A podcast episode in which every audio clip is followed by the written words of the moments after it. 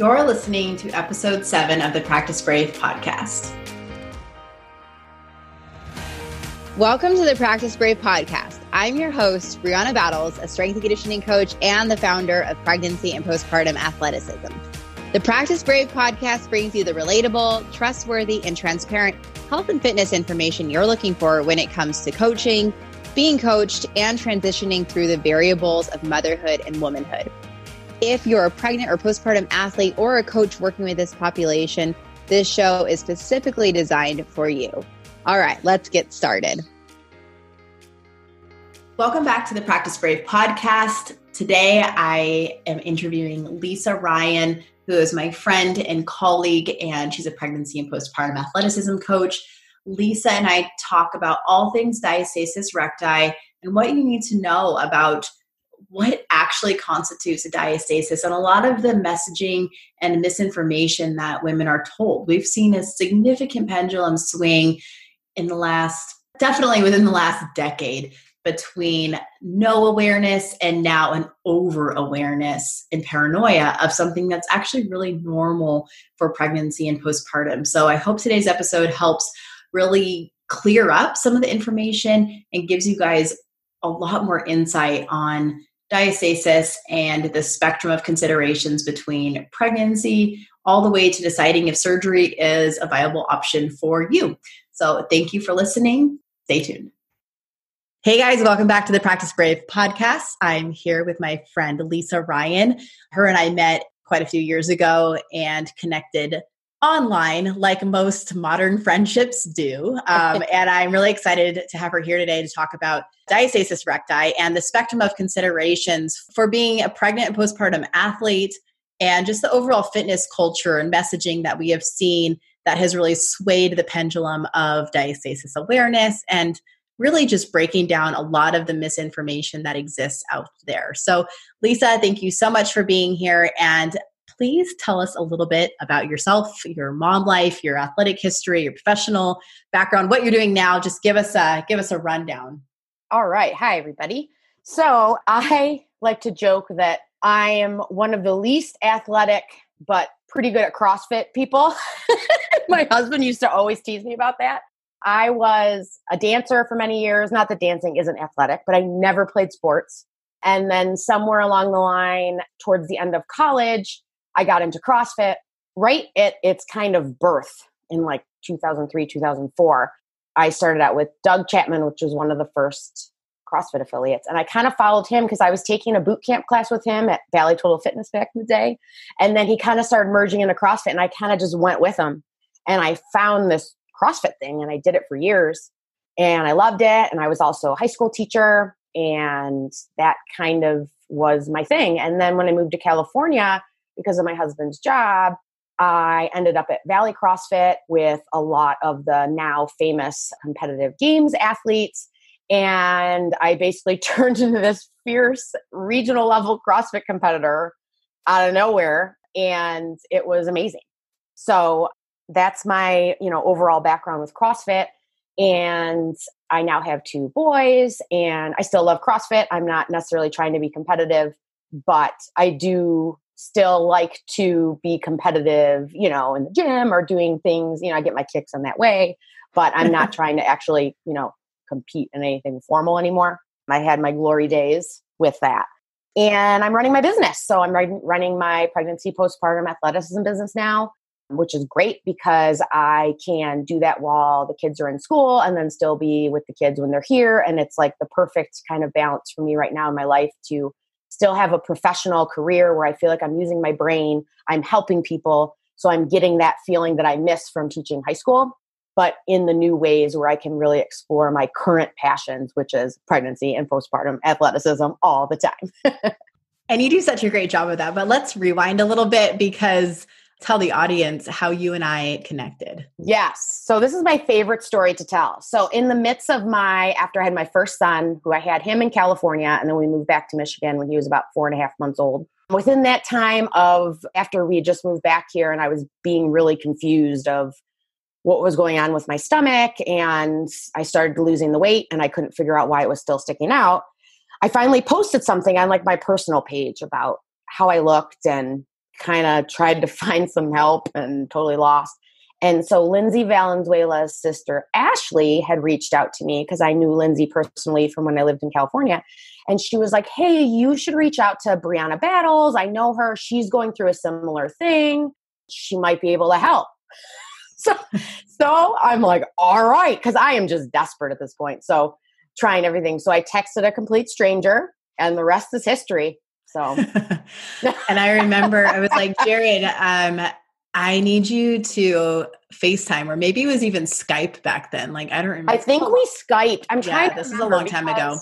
Yeah, because I was in the bed, my bedroom, and I had something on the bed, and like you were on the kitchen floor, right? Yeah, yeah. Jared had to like film me, and I laid on the kitchen floor and showed you how to check for diastasis, and just told you like what it is, what I had learned so far. But really, we were in the trenches of being athletes and now becoming moms and we were like hey we did everything right through pregnancy or what we thought was like right right pregnancy we were fit we were strong we were like we were athletically at a pretty good baseline postpartum but yet something was just up with our stomach and we couldn't figure it out and so we we're both in those trenches around the same time and uh, but really it was before there was a lot of information out there. So right. I think that you can speak to this really well and maybe tell our audience who maybe wasn't quite there yet, or maybe a lot of you guys listening were like, hey, me too. I was pregnant six years ago, seven yeah. years ago. I remember also that there was nothing.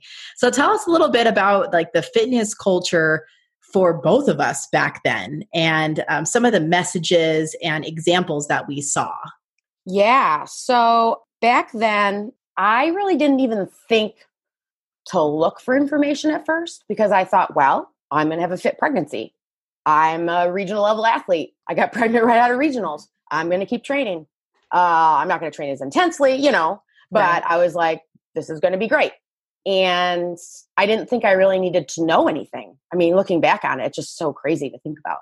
I know. And, and I felt the same way. Like, you know, you yeah. just almost give yourself the benefit of the doubt. Well, I'm athletic. I'm yeah. strong. I was yep. like made for this. It's not a big deal.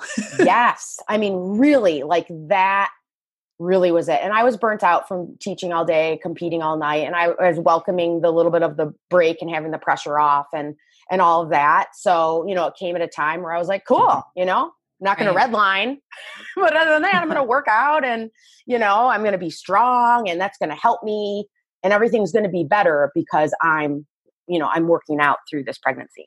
And then as time started going on a little bit and I started to feel different things in my body, I, I kind of started to try to find information.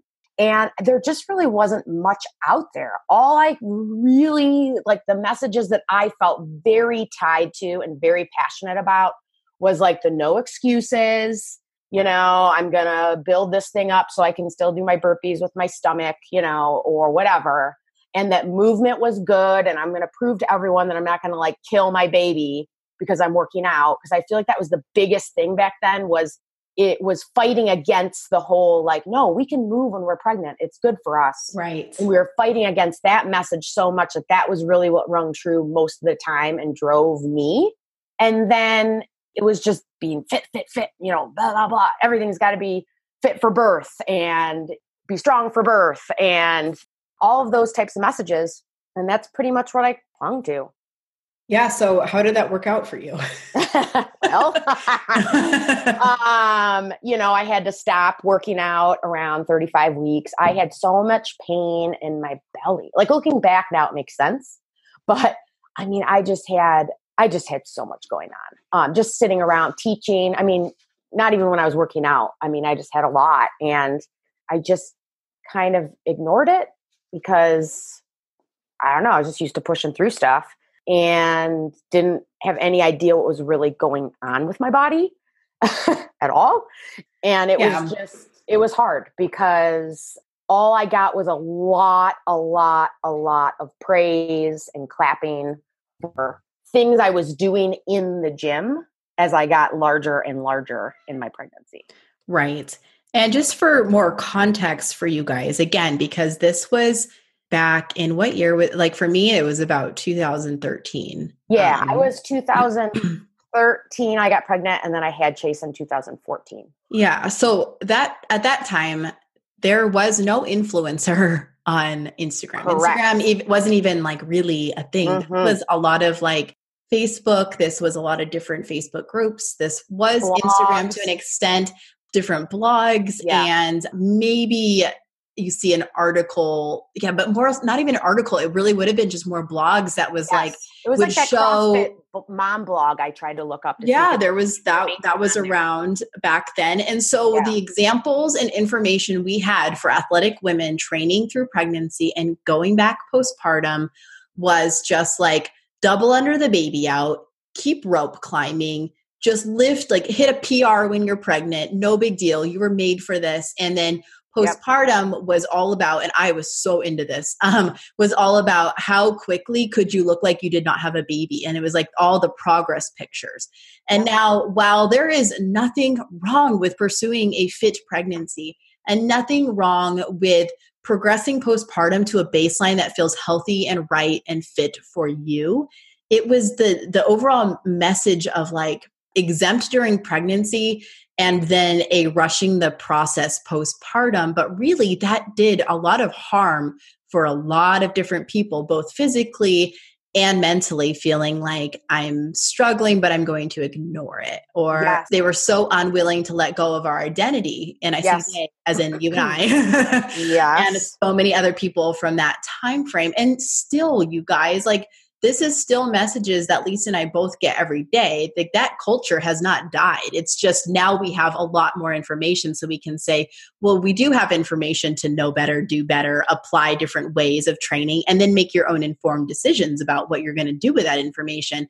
But back then, we literally saw nothing. It was be a total badass or like you're doing prenatal Pilates. And Lisa and I were not about that. yes. And you know, I think what was really hard for me was that everybody at the gym was like, oh my gosh, you're going to bounce back so fast. Oh, you're Mhm. so fit. Oh, it's going to help. That is literally all I heard. And they all meant well. I'm not mad at those Right. people. Like they're just, Right. you know, like being supportive. But when that didn't happen, and when I had this severe diastasis and I had a protruding belly and all this stuff, it made that like 80 times more devastating because I didn't fit that role and I didn't have that identity anymore, you know, that I felt like I still could even have while I was pregnant to an extent because I was doing handstand push ups and I was doing this and I was doing that, you know. Right. It's like what makes us feel worthy. And so much of that for so long had been what we could do. And that was like really fulfilling on, for us on the inside, but then also fulfilling to get that those compliments and to have people think that we were a badass when we're pregnant and in a different stage. It's already like we're already dealing with so many different changes and insecurities. Having a thing like our fitness and our abilities felt good, you know? Yep. And, I so- think for yeah, me personally, you know, I was never a competitive athlete and I turned into this competitive athlete and it was amazing. And Right. it was hard for me to feel like, oh my gosh, all this I worked for that I accomplished, I never thought I could. Mhm. You know, and these amazing things and these amazing changes I went through. You know, I moved from Michigan out of my comfort zone. I did all this amazing stuff. And then I felt like it was just, it was scary because I felt like, oh my God, I'm going to lose all of that. Right. Um, No, and I and I hear you on that. And there was no talk, even among the circles that were focusing on fit pregnancy and postpartum or whatever mom stuff. There was no like fit mom, for example, just that overall vibe. There was no talk about diastasis recti, pelvic organ prolapse, any kind of pelvic floor health, incontinence, considerations for training. That did not exist in our bubble. Maybe yeah, like the pelvic health. Right. Like the pelvic health community was probably talking about that. But as far as the female athlete community, especially during pregnancy and postpartum, it was literally not talked about. And I remember reaching out to the people who were kind of talking about that. And they're like, oh, I don't like uh, talking about pregnancy and postpartum and fitness. And they were like, I don't know what diastasis is. And I'm like, oh my God, how can you be guiding this population and you don't know what that is. And then that opened up this huge can of worms for me when I was like, if this is really as common as I'm learning it is, Yeah. And same in like that goes hand in hand with pelvic floor health.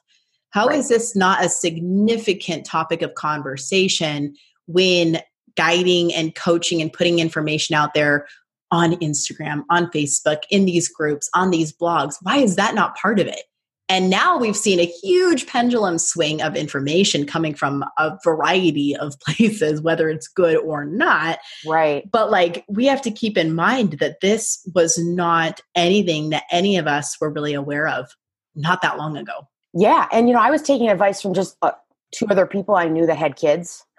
Right. And I was like, well, what should I do? Like, I was literally asking one person just because they had two kids. Mm-hmm. Do you know mm-hmm. what I mean? Like totally. that's not the source of information. That's just one person's experience. And so right. and we looked at that because know. that's relatable, you know, like yes. we, we, wanted yes. to talk to our fellow yes like moms who were still in the gym yep. and like get their input. And yep. that is a valuable source of feedback, of connection. But you guys, that is not your point of contact yep. for all encompassing education. And it's really why I felt so called to create curriculum for coaches and practitioners with pregnancy and postpartum athleticism. And so now coaches like Lisa are putting this information out there in communities so that she is that person who can help guide. But you know, you guys deserve more than just somebody's opinion. You yep. deserve like an unbiased game plan and yep. conversation about what your specific needs are. And just keep in mind, this is something that we would have given anything for back. Oh my then. gosh! Oh like my anything gosh. for. I mean, how how long were you and I talking back and forth, running around town? Oh, this person said this, this therapist said that, or years and years and thousands and thousands of dollars. Oh my god! Oh my god! Like going to so many different people just to get information that now I tell everyone like what you what I put on Instagram in one caption probably costs years of my life and thousands of dollars just you know because it's yeah. like that that one piece that like three sentences that took so long to learn and so long to find and it really is such an evolution of how far this conversation has come but at the same token we've seen it almost go too far where there's a lot of fear a lot yes. of uh, misinformation and it, still so it's like the pendulum has shifted in a way where there went from no no mention to like this overabundance of information that may or may not actually be helpful for the right. majority of people consuming that information right so why don't we shift into talking about diastasis recti specifically today because that's something that you and I both have navigated twice along the full spectrum from zero awareness to pregnancy yeah. to not knowing what to do to then learning some things to another pregnancy to rehab to rehabbing and getting super strong and not being inhibited by diastasis but then ultimately deciding to have surgery so I mean, we have literally walked the entire spectrum. wow, when you put it like that, yes, we have. literally walked the entire spectrum of of all things diastasis recti and being a female athlete and a coach. And so, why don't we shift into that and talk about what is a diastasis and like what actually is considered a significant diastasis? Yeah. I think this is really hard because the problem with diastasis is it ties into aesthetics or it can mm-hmm. it doesn't always depending on how it is so there's a lot of panic over it because people are worried about how that might make them look or you know everyone wants to see their abs and so there's that whole dimension right. to it Right. Like, oh um, oh my gosh, my stomach looks so different postpartum. Therefore, I obviously have a diastasis. Yes. But you know what? That could not be true. Like, right. is your stomach going to be changed? Sure. Can it be changed without having a significant diastasis that is a, is of a concern? Absolutely. Yes. For so many women. So but we want to make diastasis this bad guy, right? Like where we blame any change to our body on a yes. diastasis. And while yes. it might be true, there's also a little bit more to it than that.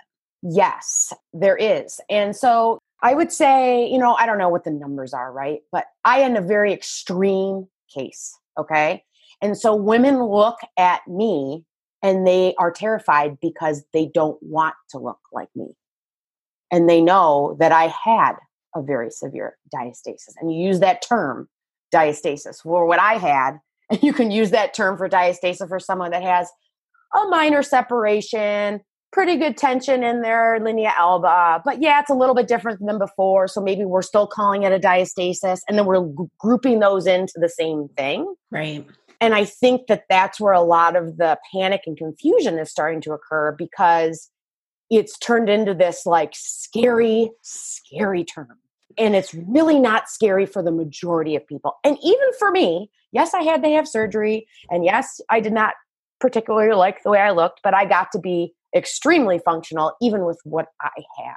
Right. So, and so let's give some context around numbers because yes. I know we both get a lot of messages of OMG, I have a two finger yes. separation, three finger, and, four finger, yeah, finger. and like, and it's scary. Like women are really afraid that something is now wrong with their body. So, it first of all, diastasis is naturally occurring during pregnancy. That means that you can do everything right, and your baby is still going to continue growing throughout 40 ish weeks of a pregnancy, and your abdominal wall has to accommodate for that spreading, right?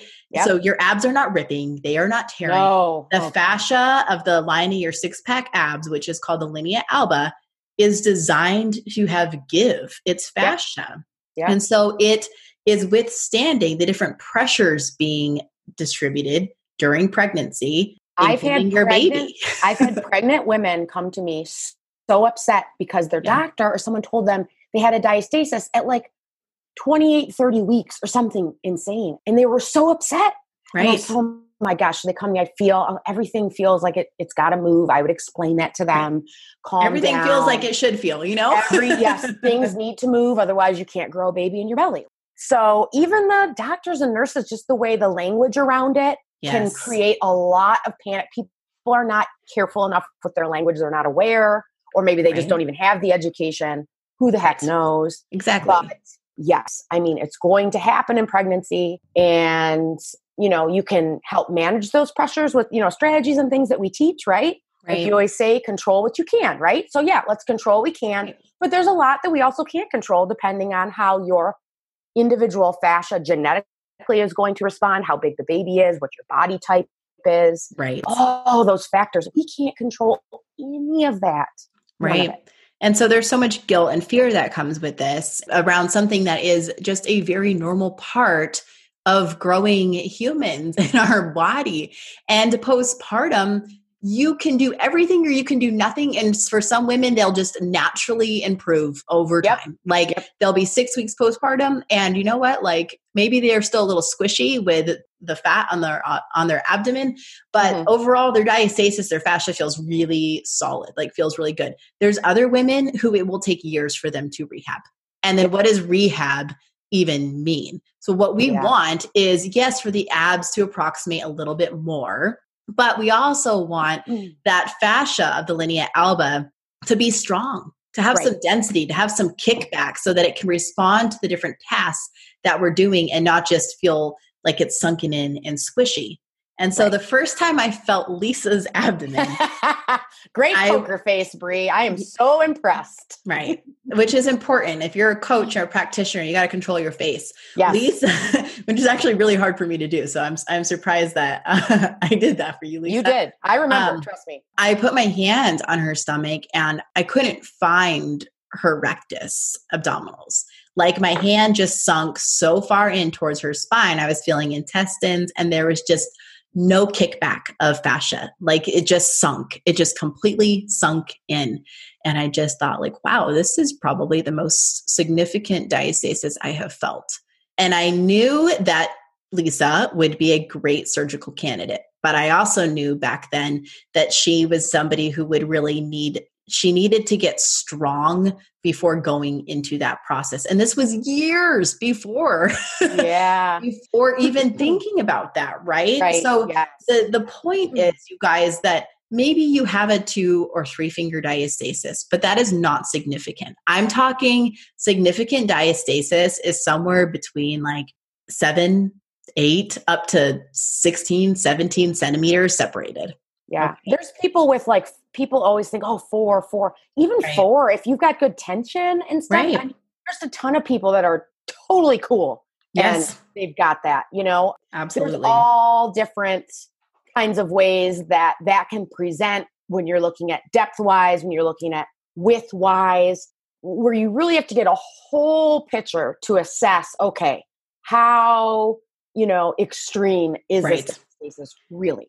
Exactly. Like, is this a problem or are we making it a problem? Yes. And that is Yes. what Lisa and I both see so much with this pendulum swing in message and information that we end up seeing women be so freaked out about their abs that then they are kind of sabotaging their own exercise and their own even like their own body image because they feel like oh my gosh something is wrong when really like no your body is really resilient and this is just a byproduct of having a baby and you're probably okay to Yes. do the majority of things that you want to do right. do you have to walk that line rehab wise being really cognizant during your training during pregnancy being mindful you know in how you progress postpartum absolutely but it's Yeah. not but for the majority of people we don't have to obsess about our diastasis forever Right. and, and and it's and like you said before i think it is so connected to aesthetics like lisa and i had a very similar distance separated with our abs when Right. we were when we were knocked out and measured um at like a total rest right like i think i was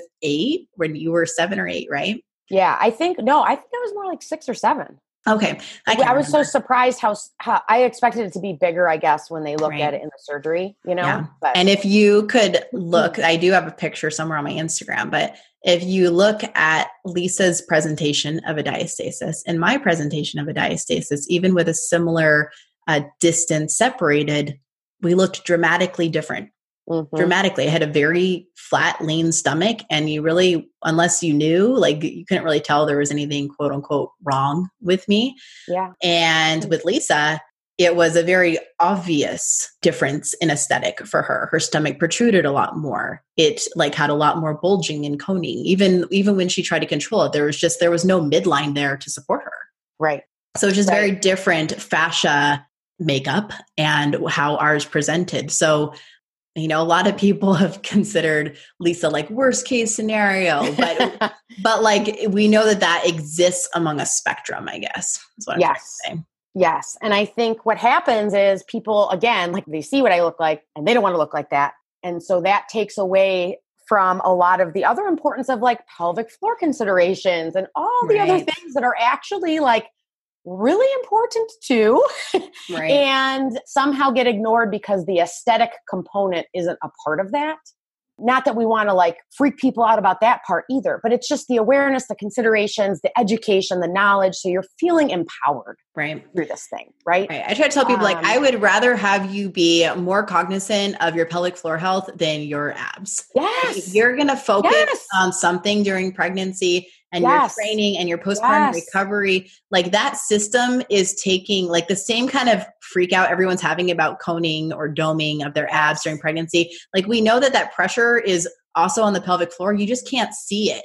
Like Yep. you, you might maybe feel it, but then that's Yep. considered like symptomatic and we don't so we don't always have that visual representation where somebody can hang from a pull-up bar and send me a video and go omg i'm coning and okay Yep. maybe maybe that's like but that that's not something i care about as much as caring Yep. about how much stress and demand is on the pelvic floor but that's not like a sexy thing to be concerned Yep. about during pregnancy no one wants to talk on instagram unless you're in our like weird bubble of like okay, well, I'm not doing this because I am being really cognizant of the demand on my pelvic floor. It's so easy to focus on abs. It's not easy to focus on something that is still relatively taboo. yeah, you can't hang from a pull-up bar and be like, "Oh my god, look at my vagina." You know, like it's not going to happen on Instagram. So, and I just think it's important. I want people to hear that from me because obviously, yes, I did have a really rough road with my stomach. Okay, it was uh, you know, and it was hard for a lot of reasons at a lot of different points. Right. But, Like, still, the abs still are not the most important thing here by any means. Right. They're just one piece of a holistic conversation about women's bodies during pregnancy and postpartum and in our pursuit of different athletic pursuits. You know, like this Yeah. is just one piece of the conversation, but it tends to now, Oh my a few years later, take up a ton of focus yes, for better or worse. So let's talk about this. You had a really significant diastasis. You got pregnant again. You made a lot of adjustments to your training. Yeah. Mostly from an exercise choice standpoint, but Mhm. also how you were performing the exercises. So Mhm. you were able to fit in your prehab into your training and then your rehab into your postpartum experience. So can you like we'll maybe focus on that part of it of like what you did slightly differently to navigate having a diastasis and then getting to a point where you felt really strong postpartum. Yeah. So as soon as I got that positive pregnancy test, I was like, all right, time to learn more stuff. And then that's when I reached out to you again. And I think that's when we FaceTimed. And that's when, you know, you had started gathering more knowledge and we just were armed with better stuff.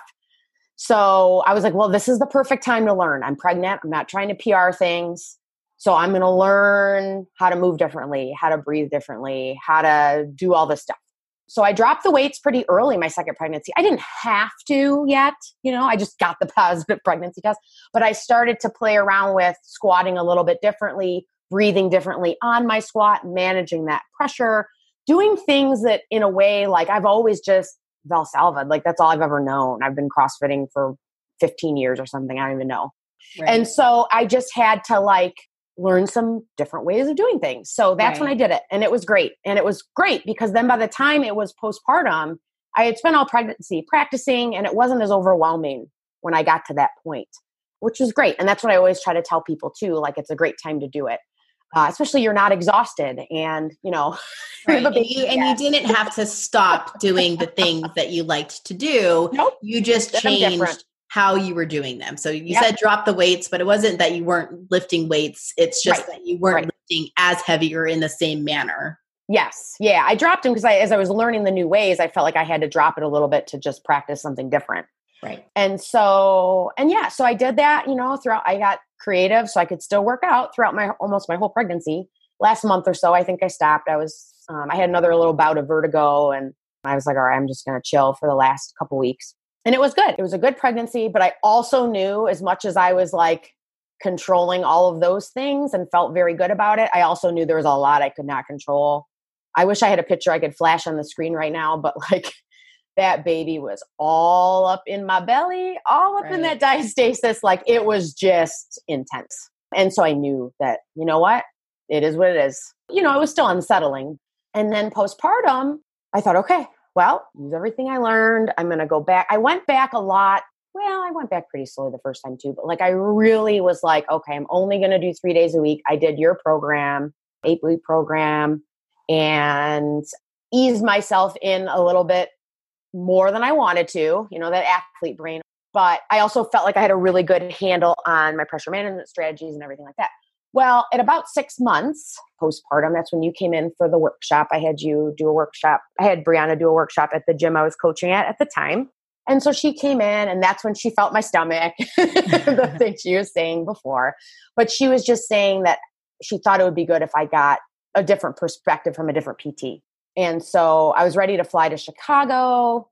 I live in Michigan. So I was going to try to fly there and come back in the same day. I was still nursing my baby, and was hard for me to pump because I would tend to get mastitis. And ugh, anyway, Yeah. but I really was like, I need to see some, like it's six months. I need to really like get a handle on this and get more help than just me doing it by myself here alone. right. And my first PT was really good and she tried to help me, but she just didn't have a full picture of it. And so I just needed a little bit more. So um, I was about to do that. And that's when I found my current PT, Nancy Boyd, who is the best. And I cried. I couldn't even, oh my God. I remember talking to you, calling you and crying. I was like, oh my God, I found someone that's 20 minutes from me. She gets it. And da da da. And that's when I started working with her. And she was helping me progress back to CrossFit stuff with my strategies and helping me with full body stuff, like Right. just the full picture. and to like pause and also rewind you guys so when lisa like lisa at her fully rehabbed strongest ever state was still like seven-ish centimeters separated Right, right, before that she was probably double right. in your early postpartum Oh months. yeah, nobody. I mean, I did. You know, I would have killed to even after my first son know how the depth was because I, I had Yeah. no awareness of the, even the depth. Like Right. Just if it got worse with the second or not. Oh my gosh. Like I would just kill to have all of that nerdy information. Oh my god. Right. But yeah, the second time through, like right after pregnancy, who know? I mean, it had it was probably very, very wild. Right. Yeah. Like I remember putting my hands in her and I had both hands and needed another hand to like, like I mean we were talking like out to her obliques. Right. Kind of separated with no kickback, no tension. Right. So I just like to give people that idea because Yeah. I know we're still afraid of like the two or three fingers. And there is so much hope for making a ton of progress, even if Yes. it doesn't look conventionally successful Yes. or what the like mommy blogger told you is a heel diastasis for Lisa. She got to a really good place with it. Yeah. Yeah. I was doing a lot of high level CrossFit things, doing, you know, toes to bar and muscle ups and core stuff. And Um, getting better, not getting worse after she put in that foundation. Yeah. And that's and that's where I think you and I see there's a where the disconnect happens right now is that women are getting more of the info to how to rehab and your transverse and all these activation things. And Right. that's all great. I mean, we, you know, ribs, positioning of the ribs and our alignment, all that stuff is great. And it, there's a time and a place for all of this information and all of this support and all of this rehab. But women, because of the fear surrounding the term diastasis or seeing my stomach flashed around the internet or whatever it is, women then get in this place of almost paralyzing fear to allow any kind of coning to ever occur or to ever do a sit up again or Right. to ev- feel like they could ever do a toe to bar again. And that's where this is starting to become a, a detriment because I got to that place and then I was pushed because you pushed me, and then I did a consult with Antony Lo, and I realized that 18 months postpartum, after I've done hardcore rehab and was doing really well, and need to modifying, move on, girlfriend. You need that to I move on. stop doing burpees on my knees right.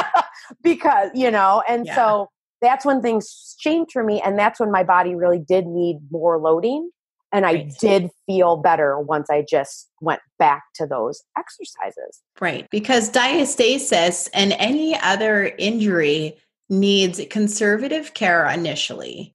And then it Yes. needs more challenge. Yes. And then it needs more challenge. That's basic progressive overload. That is Yep. how we get stronger. So if we want a diastasis to improve, our overall system and how we do it also has to keep getting stronger and improve in efficiency. And Lisa put in that work. But then she stalled out and was not really getting better until she was able to challenge it and get stronger. And that's Yeah. the spectrum that I'm talking about here. Yep. So, leading into this continued spectrum, what made you decide to get surgery? Yeah, so there are two components to my decision for surgery. One is I didn't want to look like that the rest of my life. And I think that's important to say because I think women get embarrassed and they try to blame diastasis on getting the surgery or getting the surgery because of their diastasis. And that can be dangerous because, you know, they can miss out on rehab, they can rush into Right. surgery, you know, all of these different things and so that was a big part of it you know like i am i enjoy being fit and i learned to love my body again through that journey because i got strong i felt empowered i felt like that belly helped me help so many women. Uh, i get emotional and i talk about that because i feel like i couldn't do anything i'm doing right now without that belly. Um and so i loved it but like i'm not gonna pretend i liked the way it looked. Like i looked pregnant all the time like that's not fun. So that was part of it. And I knew at some point, yep, I'll probably get surgery for that. Although I wasn't in a rush because I wanted to, you know, make sure that I was doing this in the right way because my my biggest goal was to be functional. If someone literally told me if I got surgery, I couldn't do CrossFit, which you know would be silly, but if that was a thing, I probably wouldn't have gotten it because I would have dealt with the belly so I could do CrossFit. I mean, that's how bad I want to be functional, but I also still don't like looking like that. right? Right. Then the second part is those tissues were very, very thin. So I had a suspected umbilical hernia at my umbilicus. I never got a CT scan or ultrasound or anything like that, but every the general surgeon, every plastic surgeon, everybody said, "Oh yeah, you have umbilical hernia." When they opened me up, I actually did not have one. The tissue there was just so thin, things were like sticking out kind of, but since there was no technical hole. So that goes to show how thin my tissue really was in that place. And so, I mean, growing older and um, all that stuff, like I wouldn't feel very happy or comfortable growing older with that thin of a tissue, just living like that, right? But was I okay? I sure was okay. You know, I got rid of a lot of my back pain once I kept getting stronger. A lot of things that often are connected to diastasis, I got rid of a lot of those other symptoms. And, you know, I felt pretty good. But that thin tissue, my organs were still kind of exposed. When the kids kicked right. my belly, it hurt. Like it was not right. So yeah, so those those are the two biggest reasons that I chose surgery after many many consults and many many freakouts. Right. No, I I mean I remember, but I love that you did not get this surgery from a place of desperation or hating your body. There was a right. deep appreciation and love for everything that your stomach gave you, which was right. obviously your two babies. And honestly, it birthed this career and calling that you have, and yep. so many people that you have been able to connect with in this chapter of your life. And so, while we can make hard choices, we can also have appreciation for, you know, where for you, like the story that your stomach helped tell and still continues to help tell. And I think that's really beautiful. And that's not lost on then choosing to uh, pursue surgery to yeah. resolve it. Yeah. And so, how are you feeling now, my friend? Oh, I'm feeling pretty good. I had a really rough time right after surgery, and everyone wanted me to, me to be so excited about how I looked because it was such a drastic change. Right. And like it was cool, but like until I did a toes to bar, I could not be excited yet. Like I was so nervous right. about being functional and right. feeling okay. But I'm feeling pretty good. I mean, I still, I mean, I still get swollen. I still have burning and pains, and apparently all this is normal. Normal in quotes. What is really yeah? We don't know. we don't know anything. That's for a different podcast. It but is. yes, I am feeling pretty good right now, and I'm very, very, very grateful. I'm so glad. And I'm obviously really thankful that you're sharing your story with so many people here, that you do so on Instagram and have been really open for years now about the path you've been on personally, but now that you're you're able to pay that on professionally, both online and in your community. So tell us where can we find more about you? Yes. So um, my website, www.lisa-ryan.com. We'll link to everything. I am on Instagram all the time. Love the Instagrams. uh, Lisa.marie.ryan on Instagram and then also Facebook. And then, like I said, my website has links to my blogs. I've got some blogs up there about like a lot. I get a lot of questions about people have been asking a lot of like, what do I ask my surgeon? Da, da, da. I have some blogs, right. some questions I ask. I'm actually going to consolidate it soon and do a blog with a bunch of questions to help people because it's a lot of people don't even know what kind of questions to ask. Right. Because um, how do you know? And the problem is with this whole kind of theme of diastasis that we've talked about on this podcast today, surgeons are always going to tell you if you have any inkling of any little diastasis, they're going to tell you to get the surgery because that's right. What, before you do any of that, you need to really go through other avenues. Yeah, PMPA coach, see a pelvic floor physical therapist, like get strong, play around with stuff, and go in knowing more about your body first. right. because you're not going to get the full picture of what diastasis is from a surgeon. Absolutely. I think that's so well said. Walk that spectrum. You will not regret taking your time and knowing as much as you possibly can. And we will have a podcast on this at another time that's very surgery specific. But right now, I just want you guys to have as much information as you can um, in context about diastasis. Lisa has great information on her website. I'll also link to a free ebook that I have on diastasis recti and athleticism that also is a lot of hand holding and information, just no BS, straightforward, tell you what you need to know about this, what to do, and uh, how to proceed. So that will be linked in the show notes. Lisa, thank you so much for being here, for sharing so openly and vulner- vulnerably. and uh, we will talk soon.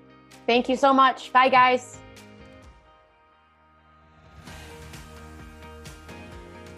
Thank you so much for listening to this episode. Make sure you head over to my website, www.briannabattles.com, and find my free and paid resources And make sure to connect with me on Instagram at Brianna.battles. Talk to you soon.